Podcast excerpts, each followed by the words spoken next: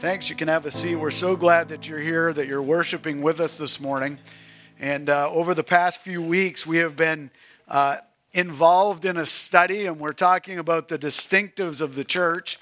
And we're talking about some of the qualities, some of the things about the church that makes it different than other organizations, than other social groups, and we've talked about worship, we've talked about fellowship, we've talked about um, just what the body looks like as it functions. And we're going to, this morning, we're going to talk about the fact that God has ordained leadership within the body. And that leadership is different, it's distinct from world leadership, it looks different. How important is leadership? Well, I think if you've spent much time watching the countries around the world in the last little while, you realize that leadership matters a lot. It's very important. And there are those who have said that leadership or that everything rises and falls on its leadership. And at some point, people have to step up and take a lead and, and lead in a direction. There was an old gentleman that uh, owned a farm next to the farm that I grew up on, and uh, I had the privilege of working for him uh, in his older years. And uh, he, he would direct us. He, he didn't do a lot of the work at that point, but he would direct us. And he would tell us, guys, young, young boys, really at that point, and he, he would say, You can't hesitate, you just got to work. And his whole thing was that you, you can't wait around. You got to step in and you got to get involved and you got to take the lead at some point or work doesn't happen. And I remember him sitting on his, his picnic table and uh, the hay would come in and he would say, Boys, don't hesitate. Just start working. And uh, that was the point of taking lead. Just go, do the work, take leadership, uh, act on it. In every major event in history, there have been those who are leaders, some good, some bad. Some who have taken the lead and directed countries and nations and smaller groups of people to do amazing things because somebody took the lead. I don't know about you, I'm a history buff, and so when I think about leaders, there's a list of names that go through my head, and I can't help it. People like Abraham Lincoln and Ulysses S. Grant and Stonewall Jackson and Churchill and Winfield Scott and MacArthur. Then I think about our day and age, and I think of guys like Billy Graham, who made such a difference in our country, Mother Teresa, Martin Luther King Jr. I think about the church, and I think of uh, Jonathan Edwards and Charles Spurgeon and Hudson Taylor. There are people who come to your mind who are on a national scale, have done amazing things, and they've been incredible leaders and have led amazing things. But in my mind, there's also leaders that you probably don't know. There's guys like, like Tom Sutherland and, and Dan Scott who led my research and survey team when I was on the mission field and did such an amazing job. There are people who probably have led you in ways that when you look back, their names and their pictures flash to your mind. Uh, my dad in my own home is one of those people who does that, who was so consistent in his walk with God in everything he did. He just lived out Jesus Christ every day. He didn't make a lot of big statements, didn't make a big splash, but he lived Jesus Christ every day in front of me. He was a leader who just led effectively. I think of a little old lady, Mary Sharp. Mary Sharp, bless her heart, put up with, I think we were eight and nine year old boys in a Sunday school class. I don't know how she did it. There's 11 to 13 of us. And we about drove her around the bend, I'm sure. But dear old Mary Sharp taught us week in and week out. And then when her husband passed away in her elder years, I went down and I worked for Mary Sharp at her house. They had a little farm and she would get behind and I would go down and I would work. And Mary Sharp was just an example and a picture of the love of Jesus Christ in everything that you did. She led, she was a leader. And you probably have a picture of people who have done that in your life. Oh, yes, on a giant scale, there are people who you look at and go, wow, those people are incredible leaders. But there are probably a bunch of leaders who are small, smaller in, in, in stature, maybe, but probably greater in influence in your life. than a lot of those folks who are on the national stage. Leaders. Leaders. See, what I've realized in my life, and you've probably heard this said, that most of what we learn is caught and not taught. Let me say that again. Most of what we learn in life is caught, it's not taught. Now, it's a form of teaching, and don't stand after we leave here and say, Pastor Tim doesn't think teaching is important. I've just spent 30 years of my life preaching the Word of God, teaching classes, teaching small groups. So don't go home and say that. That's not true. But what I've realized is spending time with people, living life with people, having leaders who have shown up in your everyday life that you have rubbed shoulders with, that you have worked beside, that you have walked life with. You catch principles from them that are not taught in word alone because you live it with them. And so much of what we learn and who we become, we catch from those people that are closest to us parents, grandparents. I want you to think about this for a minute. You can say all kinds of things, you can quote scripture every day, but those children that have been entrusted to you are catching what you're doing every day. They're catching how you're living your life every day. They're catching the principles that you're staking your life on. They know them because they've seen you live them. And they're catching from you what you really believe is important because it's how you're living your life. Most of the truths we learn are caught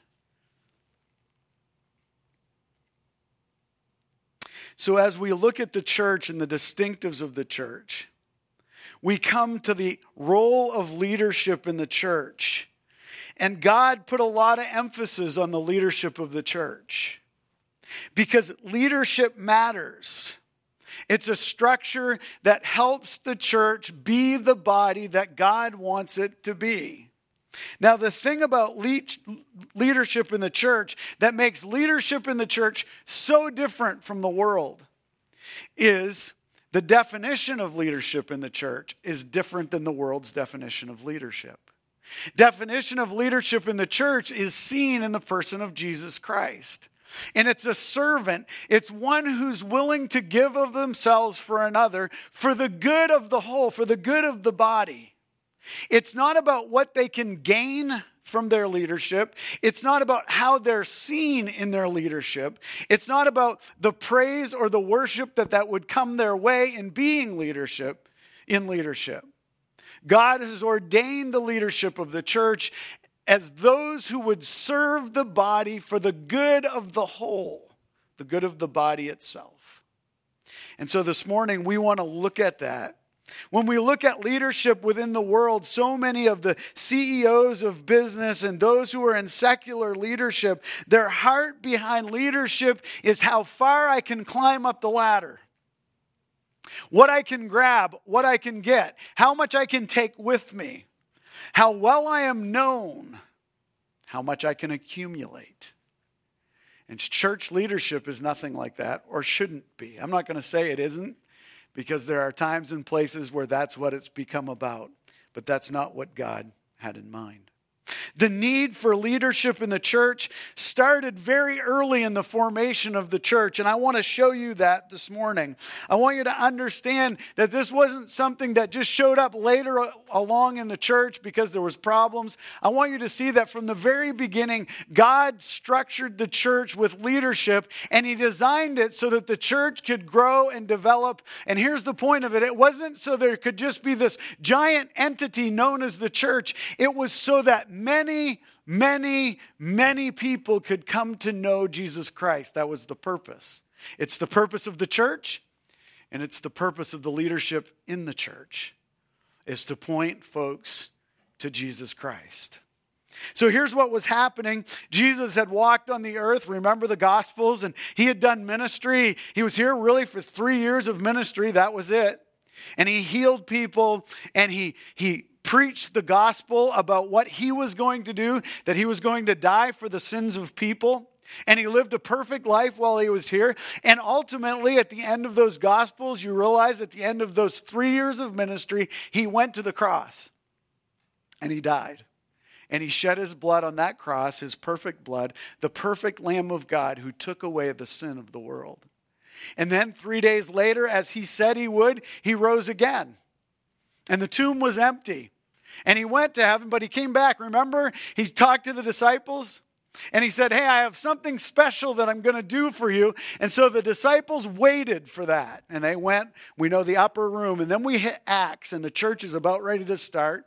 And the d- disciples are afraid and they're hiding and they're waiting. And he does come back. He sends the Holy Spirit, and the Holy Spirit comes on the, on the disciples.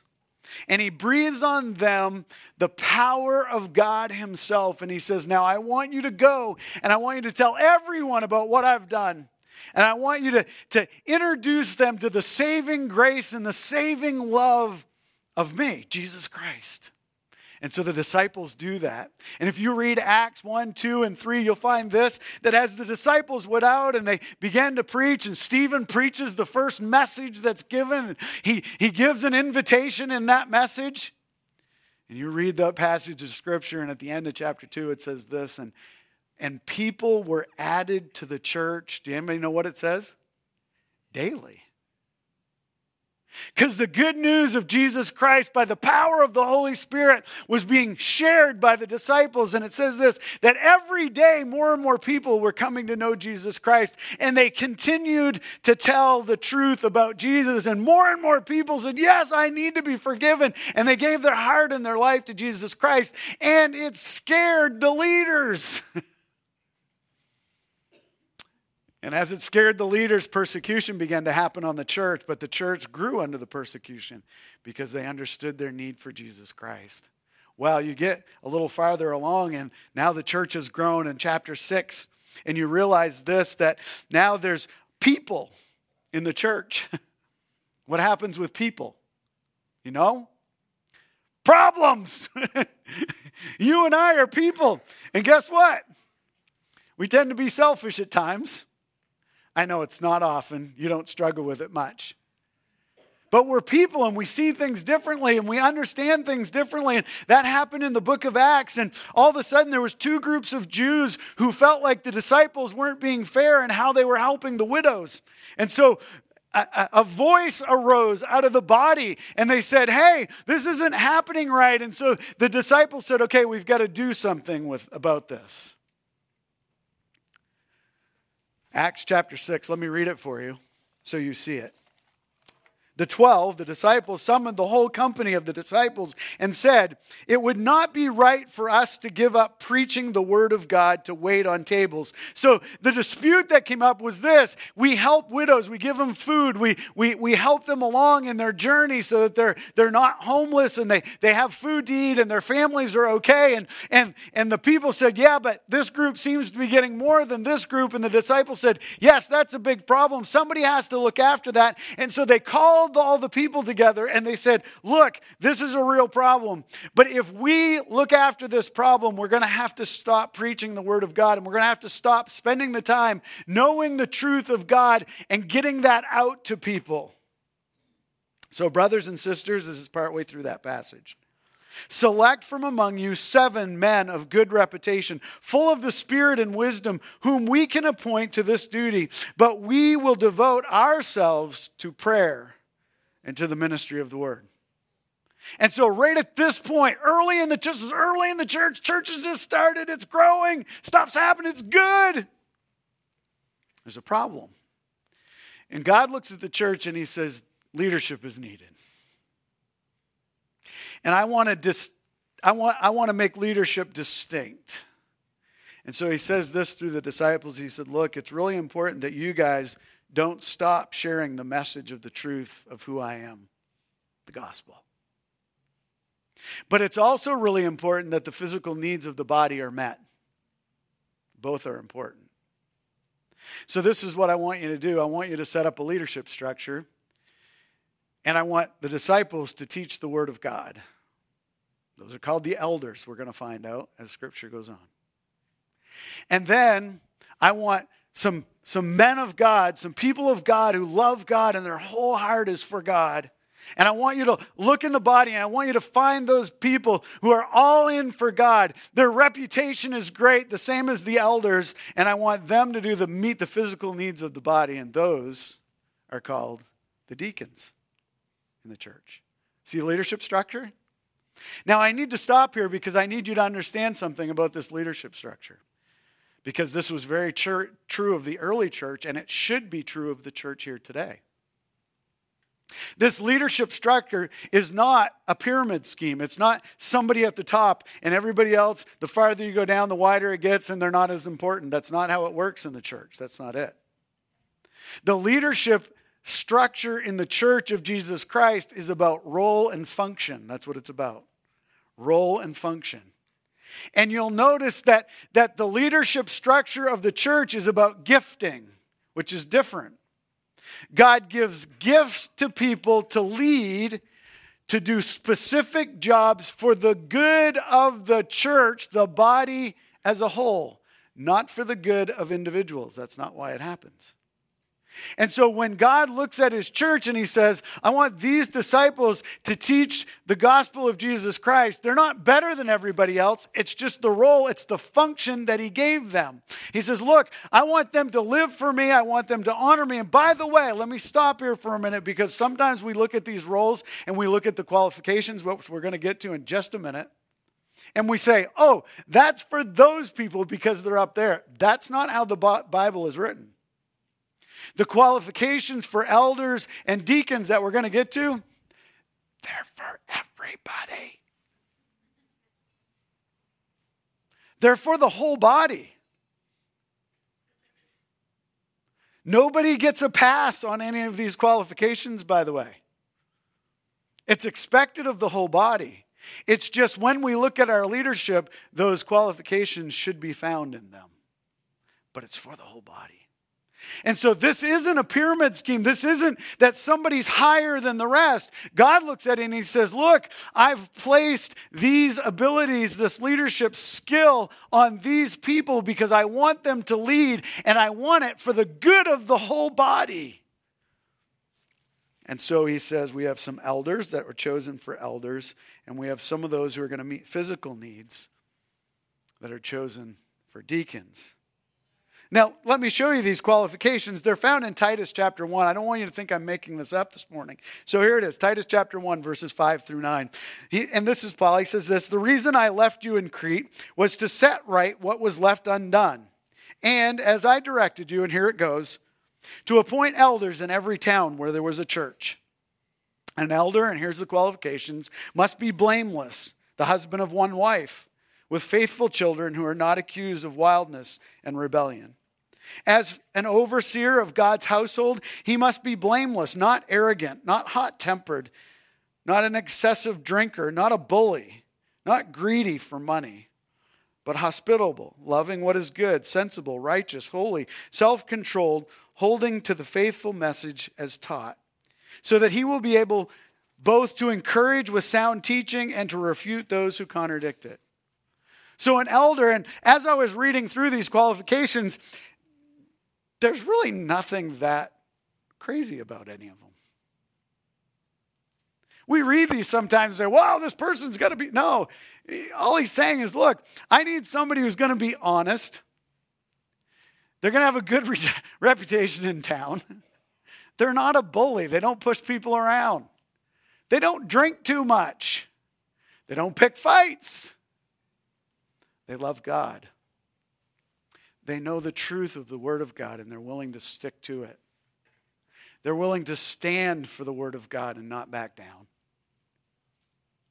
And that's why I told you a minute ago, these are for all believers. Yes, they're qualifications that must be found in an elder, but they're for all believers. We all need to have these qualifications in our lives.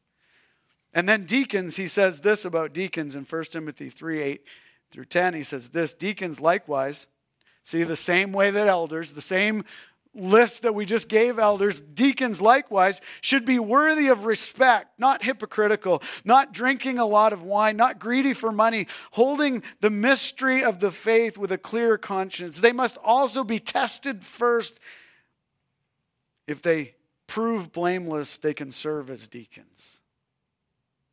So you have these two groups of leaders that God sets the church up and he says, Look, I want my church to function well. I want it to grow. I want it to develop. And so I'm going to take a group of people called the elders and I'm going to have them look after teaching the Word of God and staying on track with the Word of God, being pure doctrinally and making sure that the Word of God is what drives my church. That's what I want them to do. And I want them to put their time and their effort into the Word of God. And then I have a group of people who also have the same qualifications. And I want them to look at the physical needs of the body, and I want them to meet the physical needs of the body. I want them to be upright. I want them to, to stand in a good reputation. And I want them to love the Word of God. And I want them to care for the body physically. Now, at Mossbrook Church, we have elders Klaus Stan, Steve Coombs, Tim Yates, Pastor Mike, myself are the elders of the church. We have some deacons. We have Dan Jack and Robert Wessels at this point. Deacons are new for us. We've just started instituting and putting deacons in order. As the body grows, the same way in Acts, the physical needs get greater and it's harder to look after. But we've done what the, what the Bible tells us to do to look after the body of the church. Now, We've done that, and those people that I named, those are not up here, and everybody else is down here. Because God gave the church leadership. Why? For the good of the body as a whole, the church as a whole. Let's say that again, because I don't think you caught that. I've said that seven times now. You're supposed to get it at that point, okay? Here it is. The leadership of the church is, is there for the body as a whole, not for those individuals, but for the body as a whole.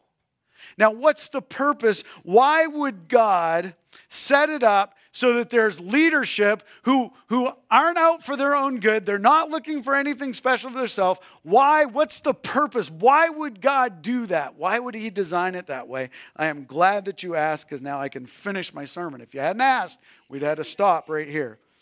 Ephesians 4. Follow along with me, verses 11 to 13.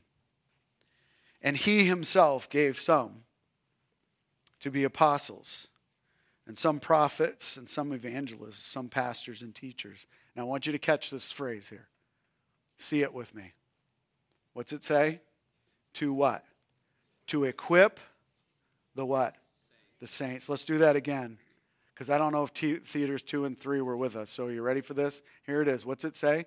To what? To equip the saints. For what? Oh, hold it.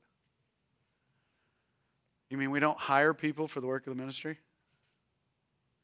See, that's very North American. We just hire it done, right? I'd rather not do that. Let's hire it done. It's not how the church works. God, in his wisdom, looked at the body as a whole and he said, in order for this body to function the way it needs to be, if you look at other passages of Scripture, it says this that every part would do its part. And he looks at the church as a body, a physical body, and he says, Look, if there are members, if there are parts of the body that are missing, then the church suffers, the body suffers. And so he looks at leadership and he says, Look, I'm going to appoint and I'm going to ordain elders who will teach the Word of God, and they'll keep us on track with the Word of God.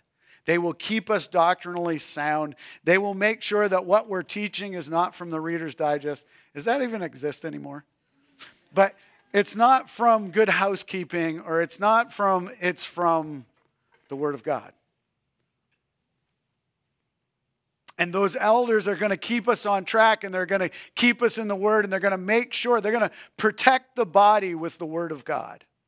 And then I'm going to set some, some deacons in place who are going to look after some of the physical needs of the body as a whole. But the reason I'm going to do that is so that they can equip the entire church the entire body to do ministry. Now, here's why. Have you ever worked with a team of people? Have you ever done a job by yourself? Gets old fast, whatever the job is. Even if you like the job, it gets old. But if you're with a team of people, that job that got old now moves along and you can see an end because there's many hands making it happen. Well, when God looks at the body, he says this, look, elders and deacons, I want you to teach the body to do the jobs of ministry, the work of the ministry because I have gifted every member to do something within the body. And if every member does the job, it's light work and you enjoy the company and the fellowship that we talked about three weeks ago the fellowship of being together and doing ministry together.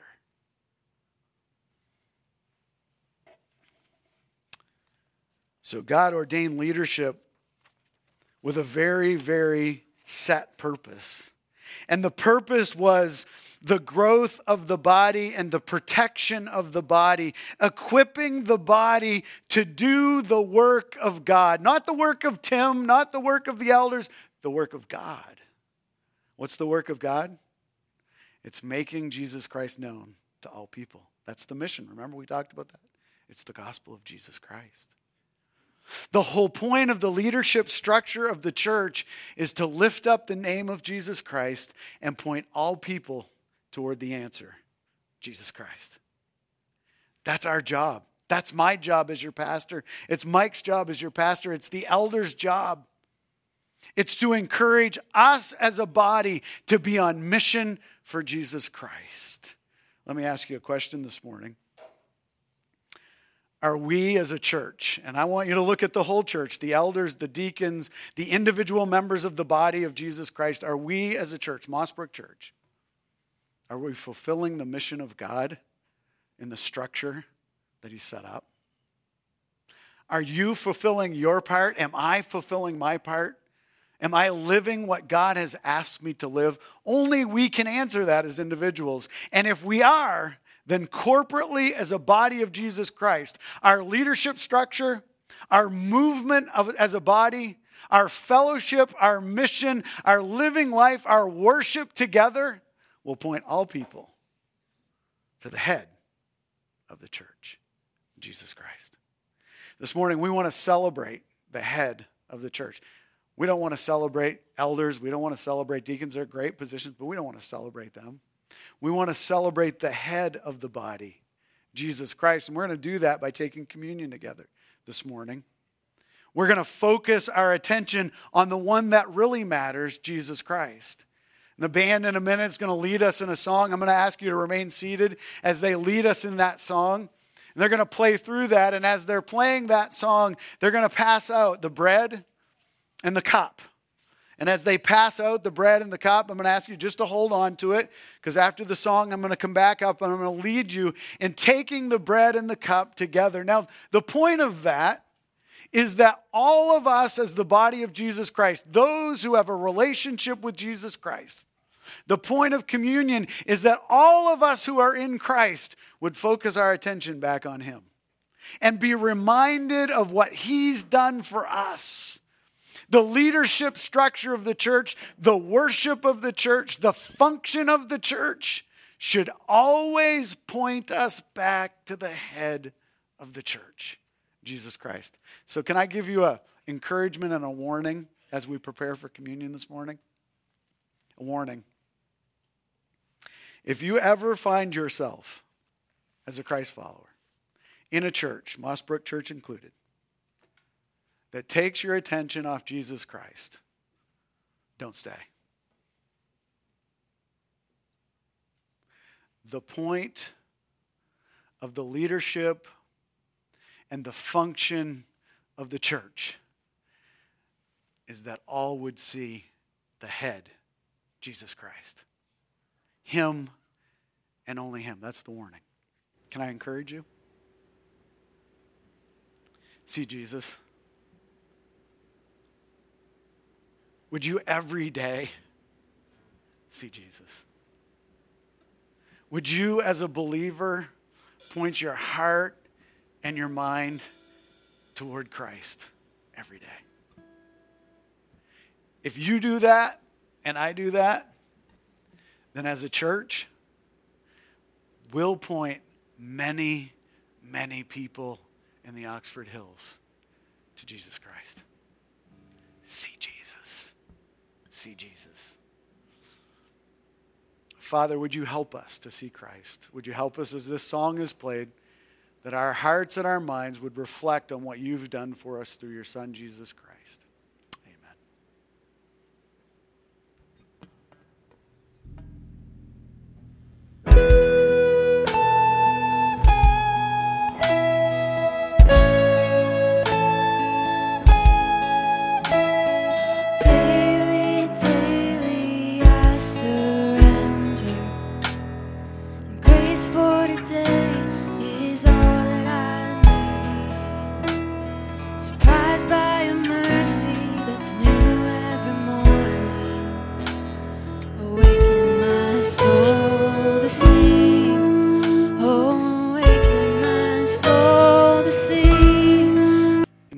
Chapter 26 says this that as they were eating, Jesus took the bread and he blessed it and he broke it and he gave it to the disciples and he said, Take, eat.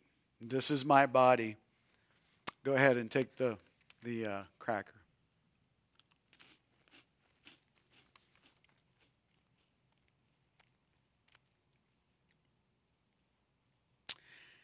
And then he took up a cup, and after giving thanks, he gave it to them, and he said, Drink from it, all of you. For this is my blood of the covenant, which is poured out for many for the forgiveness of sin. We can take that together.